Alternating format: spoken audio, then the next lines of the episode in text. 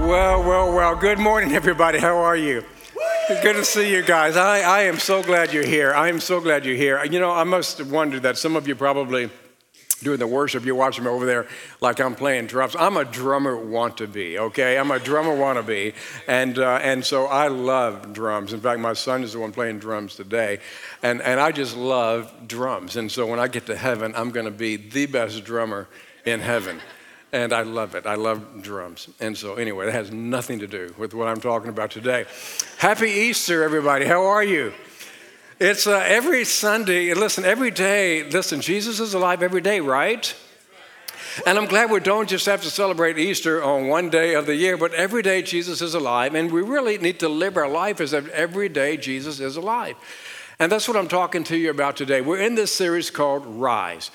And I want to challenge you today. I want to challenge you to step out of your comfort zone and to get into a place where you have to trust God, where you have to trust Jesus. I'm going to challenge you today in that. Okay, let me ask you a question. How many of you have ever been stuck in an elevator? Raise your hand. Okay, quite a few of you have been stuck in elevators. It's a very uncomfortable feeling, huh? And so some of you feel like that when you get stuck in an elevator and you're kicking and screaming, and, and maybe you're like this next person. You just want to, I got to get out of here. You know, get me out of this place. And some of you just resign yourself to the fact, well, that's the way it is. And so maybe you're going to sleep. And you're just going to sleep in the elevator. Sometimes people live life as if they're stuck in an elevator. Sometimes people live their faith as if they're stuck in an elevator, and they have all the technology to take them to the top, right? But they're stuck in the elevator. Their elevator is not going all the way to the top. Turn to your neighbor and say, your elevator's not going all the way to the top, okay? That's not what I mean, okay, when it comes to what I'm talking about today. What I'm talking about is sometimes we live life as if we're stuck in the elevator. We, we live our faith as if we're stuck in the elevator, and we've got everything that we need to go to the top, to rise, to, to rise above, to an adventurous faith, but yet we stay stuck on the ground floor. Helen Keller made a great statement when she said, life is either a daring adventure or it's nothing at all. And what I look at today in, in the lives of people sometimes is that it's more like life is nothing at all, and there's no meaning, there's no purpose, there's no sense of adventure, there's no sense of excitement. And somewhere along the line, and maybe this is worst of all, is somewhere we lose the sense, we lose the ability, we lose the desire to follow God into deeper areas of life. We've lost the sense, we've lost the ability, we've lost the trust, and we've settled for just life as usual. And every day it's the same old thing. You get up and you scarf down breakfast, you fight the traffic into work, you dread every hour, you're counting down the minutes before you can leave. You're dreading traffic on the way home. You get home, you kick the cat, you eat dinner, you pet the dog, you watch T V. That's what I, what I believe. And, and, you, and you watch T V and you check Facebook and Instagram and, and LinkedIn and everything else, that your email, everything else that can be checked, only to get up the next day and just do the same thing over and over again. It's boring. And there's no light, there's no sense of expectancy. And I just believe God created us for more than that. I mean, stop and think about it. Did Jesus really leave heaven and the splendor and the majesty of that place and come to this earth and rescue you and me from our sin, die on a cross, then be buried in a tomb, and then three days later to be raised, and then give us the promise that he's going to return one day and take us home to heaven, did he do all of that? Did he promise all of that so that you and I could live a dull, drab, boring, meaningless, uneventful faith? I don't think so. I don't think so. I think that, that God has more for us. And so I have, I've given you this verse that I want to be etched into your memory before we leave this series, which is next week will be the last week in this series. First Peter chapter one. I want you to read this with me. And, and again, just pay really close attention as you read these words. These are so powerful. Let's, let's read First Peter one, three, and four. Because Jesus was raised from the dead, we've been given a brand new life and have everything to live for, including a future in heaven, and the future starts now. If I were to ask you to describe a brand new life, because Jesus is alive, what words would you use to describe that brand new life? Would, would it be words like excitement and enthusiasm and trust and belief and and and uh, and, and hope and, and and all these words that that that you know, like risk and, and adventure, all those words that, that call you to move out of something beyond the norm of everyday life? Or would it be words like boring and same old, same old, ho-hum, and, you know, dull and drab and all that stuff? This brand new life that Jesus has given to us because he's conquered the grave. I want to stop and pause here for just a moment, and I want to say a word to those of you who are here and those of you who are watching online. If you don't know Jesus, if you haven't yet given your life to Jesus, if you haven't yet crossed the line of faith, my prayer is that you will do so.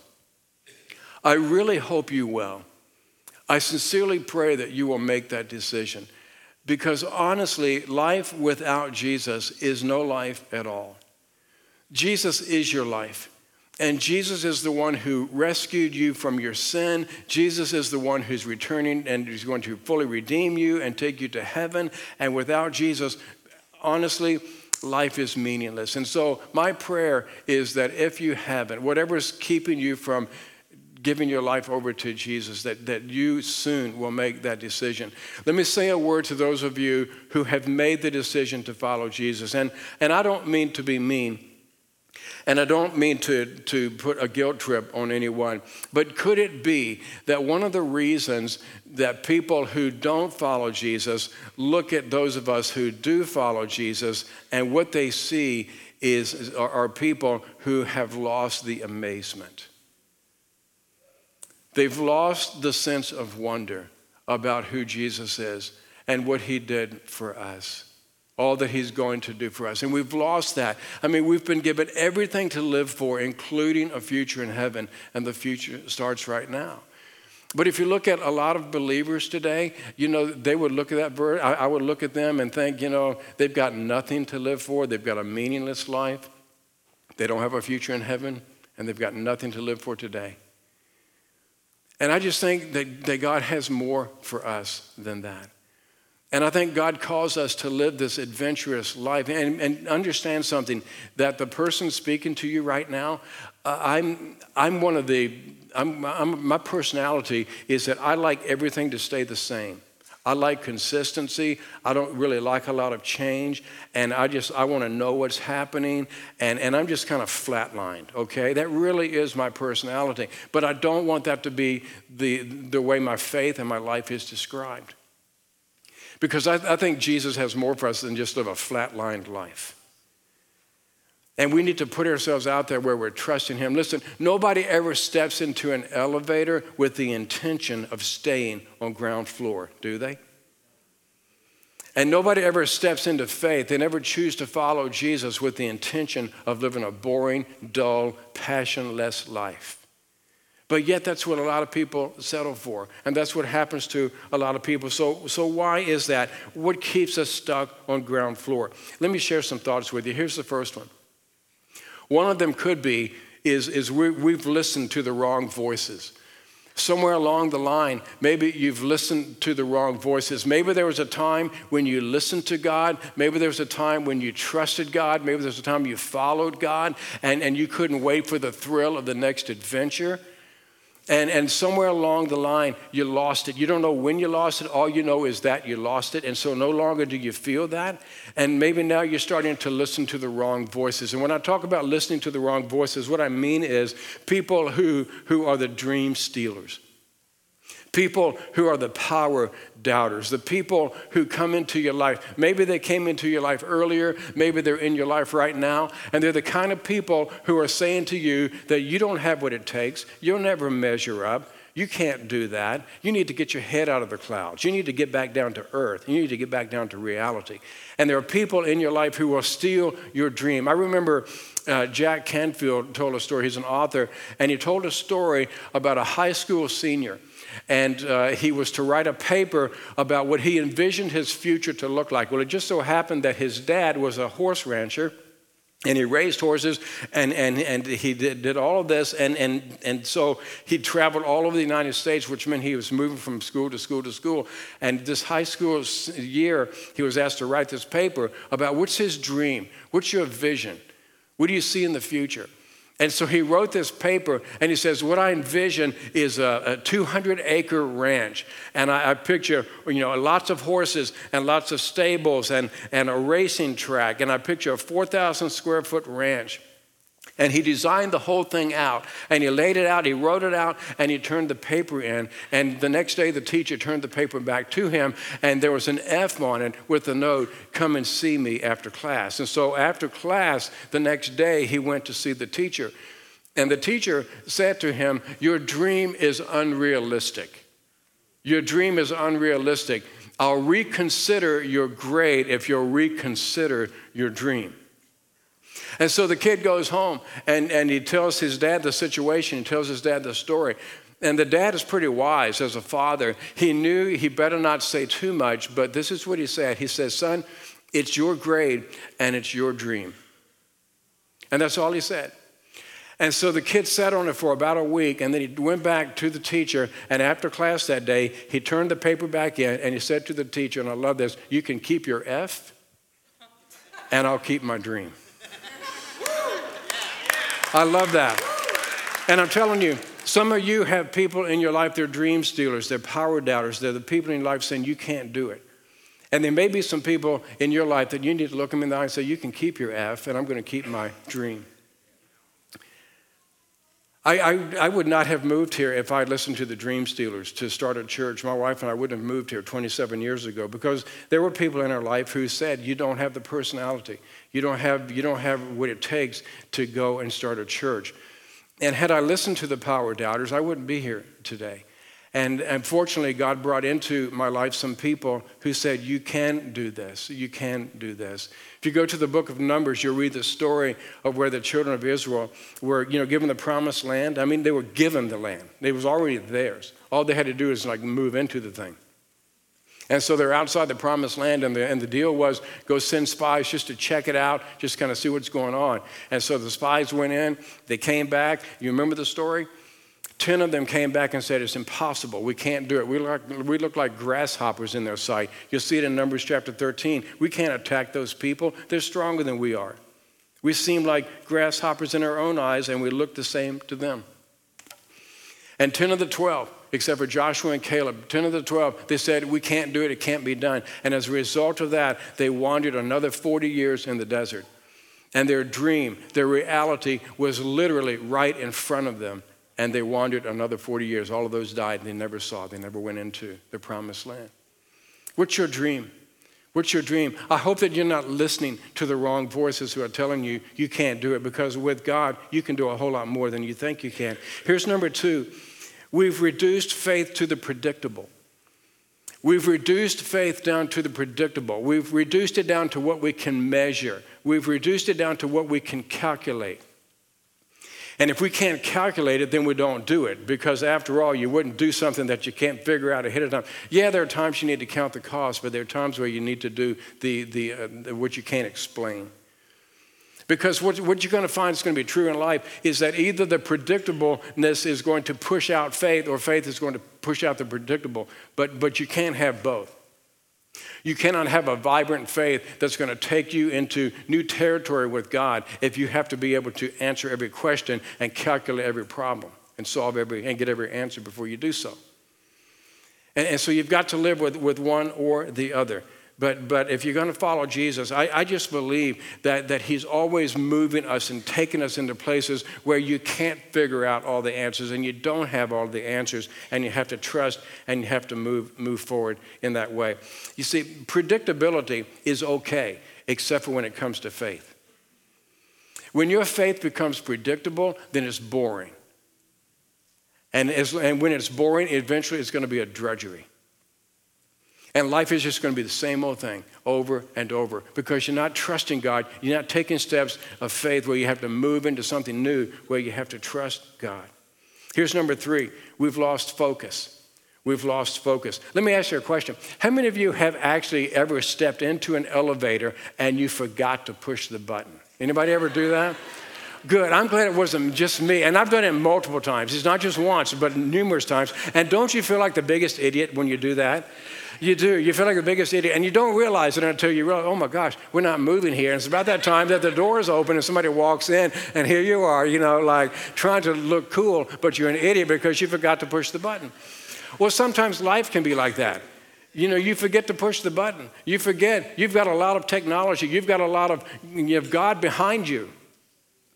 But you don't push the button because we get distracted. And so what distracts us from hearing God is the noise of life. It's, it's the noise. It's the busyness of life. Maybe for you, it's the blast of busyness.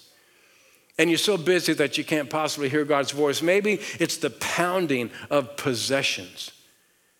And possessions has just, it's, it's, it's, uh, it's, it's, it has you in prison. Now, I, I love what um, uh, Mike Iaconelli said in his book, Dangerous Wonder. He says, when our possessions possess us, risk and adventure become impossible. And so maybe it's your, your possessions. Maybe it's the clamor of careers. Maybe it's the ear-piercing volume of endless activity. Maybe it's no wonder Jesus says to seek first my kingdom. Seek first me and my righteousness before you seek anything else. And I, and I love Paul when he says in Philippians three, I want to know Christ and I want to experience the, the mighty power that raised him from the dead. We've got to have that focus, but sometimes we just get distracted with everything else that goes on in the world. Number four is we've settled. We've settled. What I mean by that is, is we've, we've fallen asleep in the elevator, and we've just accepted life as it is, and we've just settled, and we've come to believe, you know, my elevator is stuck, and it's always going to be stuck, and I'm never going to get off the ground floor. And you've settled for that. And so as a result, you've settled for a boring faith, a tame faith, a measurable faith, a play-it-safe kind of faith. And the good news is no longer good news, it's just okay news. And there's nothing that's, that's calling you to something bigger. There's nothing calling you, moving you, beckoning you to something bigger. Yet Jesus comes along in, in, in John chapter ten, and verse ten, and this is out of the Message where he says, I came that they might have real and eternal life, more and better life than they ever dreamed of. Do you think your life can be better than what it is right now? Yes. It can be. It can be, but you, you can't settle. You can't settle. As much as life presses you in to settle, Jesus says, I came that you can have real life, that you can have eternal life, that you can have more life, that you can have better life. I mean, why settle for a boring faith when you can have a better faith? Why settle for a boring, mundane life when you can have a better life? And you're not going to get that on the ground floor. You've got to step out into, into territory that you've not been into. And so I want to take you again to a story that I've taken you to many times. And I love this story because the lessons that come out in it are so valuable for you and for me, especially along this topic of how do we rise to an adventurous kind of faith. It's the story of the disciples out on the boat. Jesus had just finished feeding the five thousand. We talked about this probably just five, six, seven weeks ago.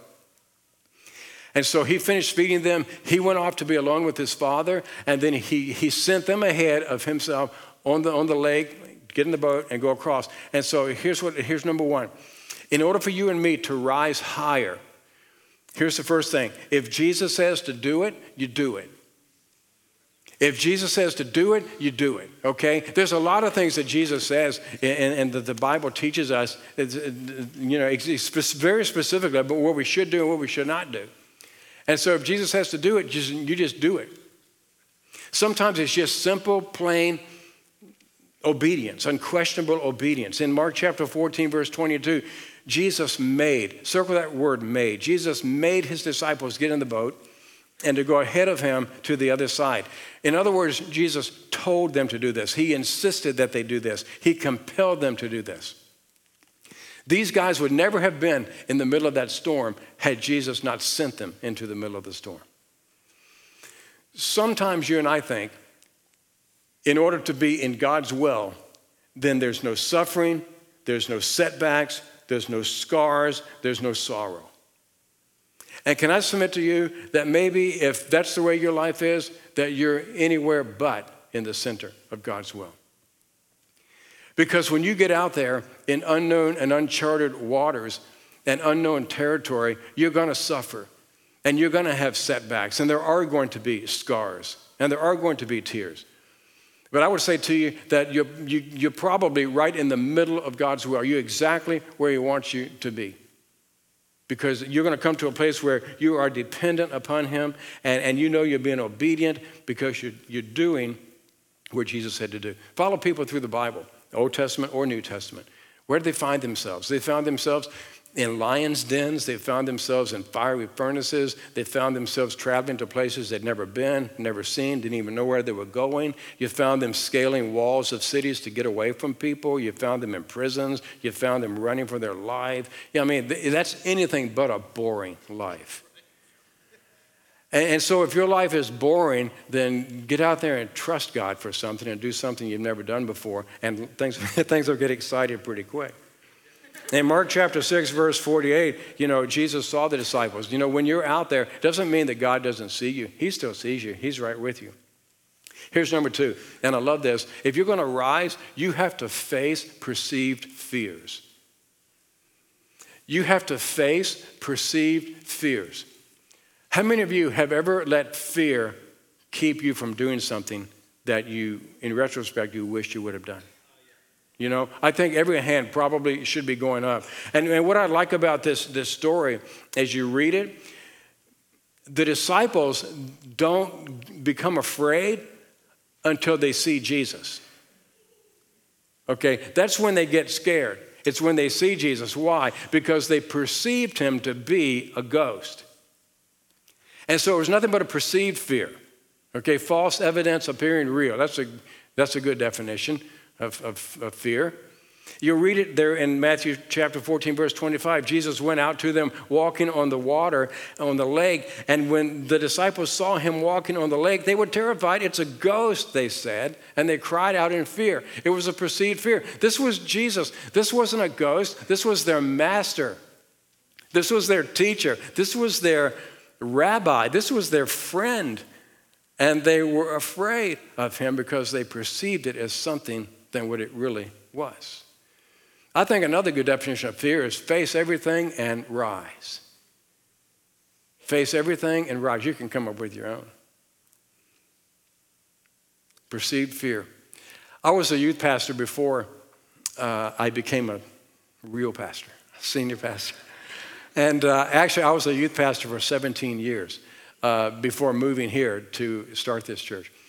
And Um, I had to overcome some fears. I, I was a, a scaredy cat as a, as a kid growing up. I was afraid of a lot of stuff. And uh, one of those things I was afraid of was roller coasters. And, and I had really, I, my sister would ride roller coasters. She would ride Ferris wheels. I wouldn't ride those either because they were too high.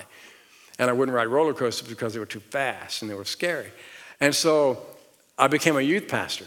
And now I'm in Indianapolis. And every year, every summer, I took my youth group down to Cincinnati, Ohio. And in Cincinnati, Ohio, is Kings uh, Island. Kings Island, big amusement park, and all these huge roller coasters and stuff. And so I had to face a problem. I had a big issue. I either faced the pain of riding the roller coaster, or I faced the pain of being made fun of by the macho guys in the youth group, and then calling me a chicken and a wuss and all that stuff. And so I chose the roller coaster. I said, there's just no way. I am not going to put up with the humiliation of that. And so I, I rode the roller coaster, the, the Rebel Yell. Anybody ever been to King's Dominion and uh, Kings Island? It's King's Dominion in Virginia. And and the Rebel Yell. And it's not that big of a roller coaster, but it, it but it's one of those you have one side that goes forward, the other way, the other one you can sit backwards. I rode the thing, and and uh, I got off of that. I thought, gosh, what was I afraid of? It's nothing to be scared about. It was actually kind of fun. It was thrilling. It was, you know, it was fun. It was great, exhilarating, and all that. So much so that I, I made a deal, I made a bet with all the other guys. I said, let's see who can ride it the most. And so guess who won? I did. And I rode it eighteen times in a row. The Rebel Yell. Go check it out on, on, on uh, YouTube. And, and, and so I had to overcome that fear. But my question for you is, what face does your fear wear? What are you afraid of? I, I know what some of you are afraid of. You're afraid you're going to fail, and that's why you won't get off of ground floor. You're just afraid you're going to fail. If there's one thing that would have kept me from moving here twenty-seven years ago to start this church, it was I was afraid I was going to fail. You know what the second thing was? Rejection. I was afraid. You know, who's going to like me? What if they reject me? What if they don't like my southern accent? What if they don't like my style? What if they don't like my personality? And, and they'll reject me. And that could have easily kept me from moving out here. What, I don't know. What's your fear? What's keeping you from stepping out? Fear of failure, fear of rejection, fear of change, fear of the unknown. What are, what are you holding on to? This is what I believe.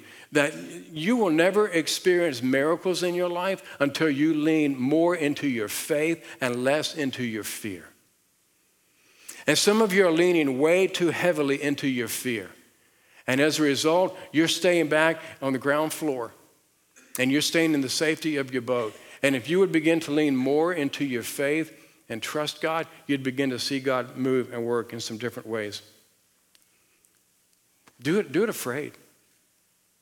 People tell me, I'm afraid, I'm afraid of. Listen, do it afraid. Everybody say, do it afraid. Do it afraid. Do it afraid. Everybody say, do it ugly. Do it ugly. Do it ugly. Sometimes you have to get comfortable with being uncomfortable. Sometimes you have to get comfortable with being uncomfortable. I get, I'm uncomfortable ninety-nine point nine percent of the time I come up on this stage. I'm uncomfortable. But I've gotten used to it. It's a good thing. And, and sometimes you just have to jump and grow wings on the way down. Sometimes you just have to step out and go for it. But stop letting fear hold you back. Here's number three. Ask Jesus to help you. You see, when you step out into the unknown, when you step out into the unpredictable, you know you're going to get to a place where you're going to say, Jesus, would you help me because I can't do this. Jesus, I can't do this. I need for you to help me do this. And that's a good place to be because if you're in a place right now in your life where you don't need Jesus to help you, which is where probably a lot of you are, you probably need to take a step of faith. And it's different for different people, okay? I know that. It's different steps for different people. For some of you, a step of faith would be to start to lead a life group. For some of you, it'd be to go on a mission trip. For some of you, it'd be to start giving ten percent of your income. It's different things for different people.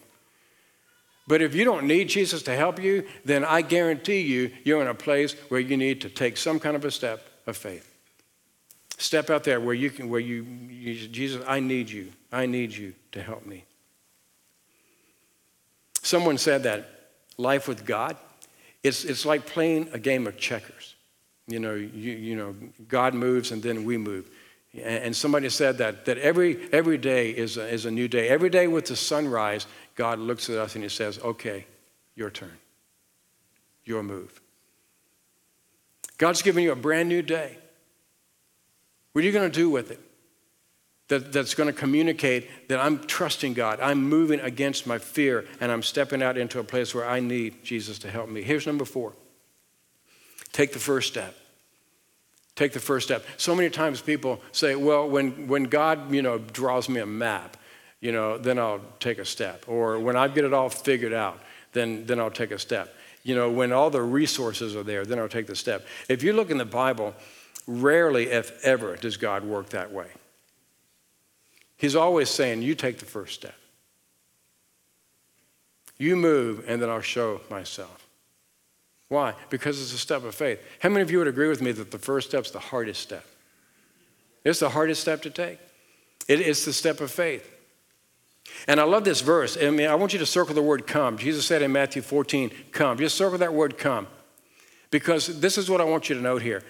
God not only sees where you are, but God sees where you can be. And he says to Peter, come. He said, God, can Jesus, can I come out and walk on the water? Sure, come. It's because Jesus could see not only where Peter was, he saw where Peter could be. And Jesus sees where you can be. And, you know, we look at Peter, and, and he takes this, this hard step, and he abandons the, the security. He lets loose of the security of his boat. Let me ask you, what is it you need to let loose of in order for you to take this next step that you need to take? What is it you need to let loose of? For some of you, you need to let loose of fear. For some of you, you need to let loose of comfort. For some of you, you need to let loose of security. For some of you, you might need to let loose of a career. For some of you, you might need to let loose of pride. For some of you, I don't know what it is, but you know what it is that, that you're holding on to that's keeping you from taking that step that you need to take. Now, is that a, is that a difficult step? Yeah, it's, it's a really difficult step. And, and do you always know what's going to happen? No, you don't. Could you possibly fail? Yes, you could. But I'll tell you what, I'd rather go through my life having taken steps of faith and failed than not having taken steps of faith and succeed to where I never trusted God. I don't want to look back across the landscape of my life and look at a bunch of dried up, withered dreams, things that could have been, because I was too afraid to step out, because I didn't trust God. But once you start stepping out, here's this next thing, is the last thing. To rise higher means you, you'll begin to experience Jesus all over again. You'll begin to experience him all over again. In Matthew chapter fourteen, and when they had climbed back into the boat, the wind had stopped, and the others sat there, and they were awestruck. I mean, their jaws were dropped open, their eyes were bugging out, and they were awestruck, and they said, you really are the Son of God. You really are the Son of God. Now, this is not the first time they've met Jesus, okay? They've been with him for two years, day in and day out for two years, and now they're saying, you really are the Son of God. Let me ask you a question. When is the last time you had one of those, you really are the Son of God moments in your life? When's the last time you were awestruck at Jesus coming through and rescuing you at the last moment? My guess is for a lot of us, it's, it's been too long. And if you want to experience Jesus in a new way, you've got to step out of the, uh, of the boat. You've got to get off of ground floor. You've got to step into the unknown. And I don't, again, I don't know what Jesus is calling you to do or what the step is for you. You do. I've spoken about this long enough today that you know. I mean, when's the last time you had one of those, wow, Jesus, you're amazing kind of moments in your life? Don't stay stuck on ground floor. Don't stay in the comfort of your boat, because you're never going to experience Jesus in a new way. You're never going to experience miracles in your life. Take the step and, and trust God. Replace what you don't know about the future with what you do know about God, and step out. Replace what you don't know about the future, which is not much. You don't know much about the future. You have to replace that with what you do know about God. I love this statement. I'm going to close with this from Mother Teresa. She said, yesterday is gone. Tomorrow has not yet come. We have only today. Let us begin. That's my heart for you. You don't even know if you're going to have tomorrow. You got right now. I would suggest, let's get started. Let's begin living an adventurous faith, because Jesus is alive. We, we've been given a brand new life, and we have everything to live for, including a future in heaven, and the future starts right now. I'm going to ask you if you'd bow your head as we begin to close out today. I'm going to ask you this question. What do you need to let loose of? What do you need to surrender in order for you to fully follow Jesus? For some of you, it, it'll be your first step to follow Jesus. For some of you, it'll be a, a step that you haven't taken in a long time. But what do you need to, to let loose of? Do you need to let loose of your fear? Do you need to let loose of your pride? Do you need to let loose of a, a possession? Do you need to let loose of a career? Do you need to let loose of comfort? Well, I don't know. What do you need to let loose of in order to fully embrace faith and to follow Jesus into the unpredictable? It's frightening, yes, but it's rewarding also, because you get to have one of those "you really are the Son of God" moments. For those of you who've never given your life to Jesus and you desire to do that, I'm going to ask if you would repeat this simple prayer after me. And for those of you who've made the decision as a statement of your own recommitment, would you also pray with me this prayer? Father in heaven, today I thank you for Jesus. Jesus, I choose to trust you. I choose to follow you. Thank you for saving me. Thank you for being my Lord and Savior. I pray this in your name. Amen.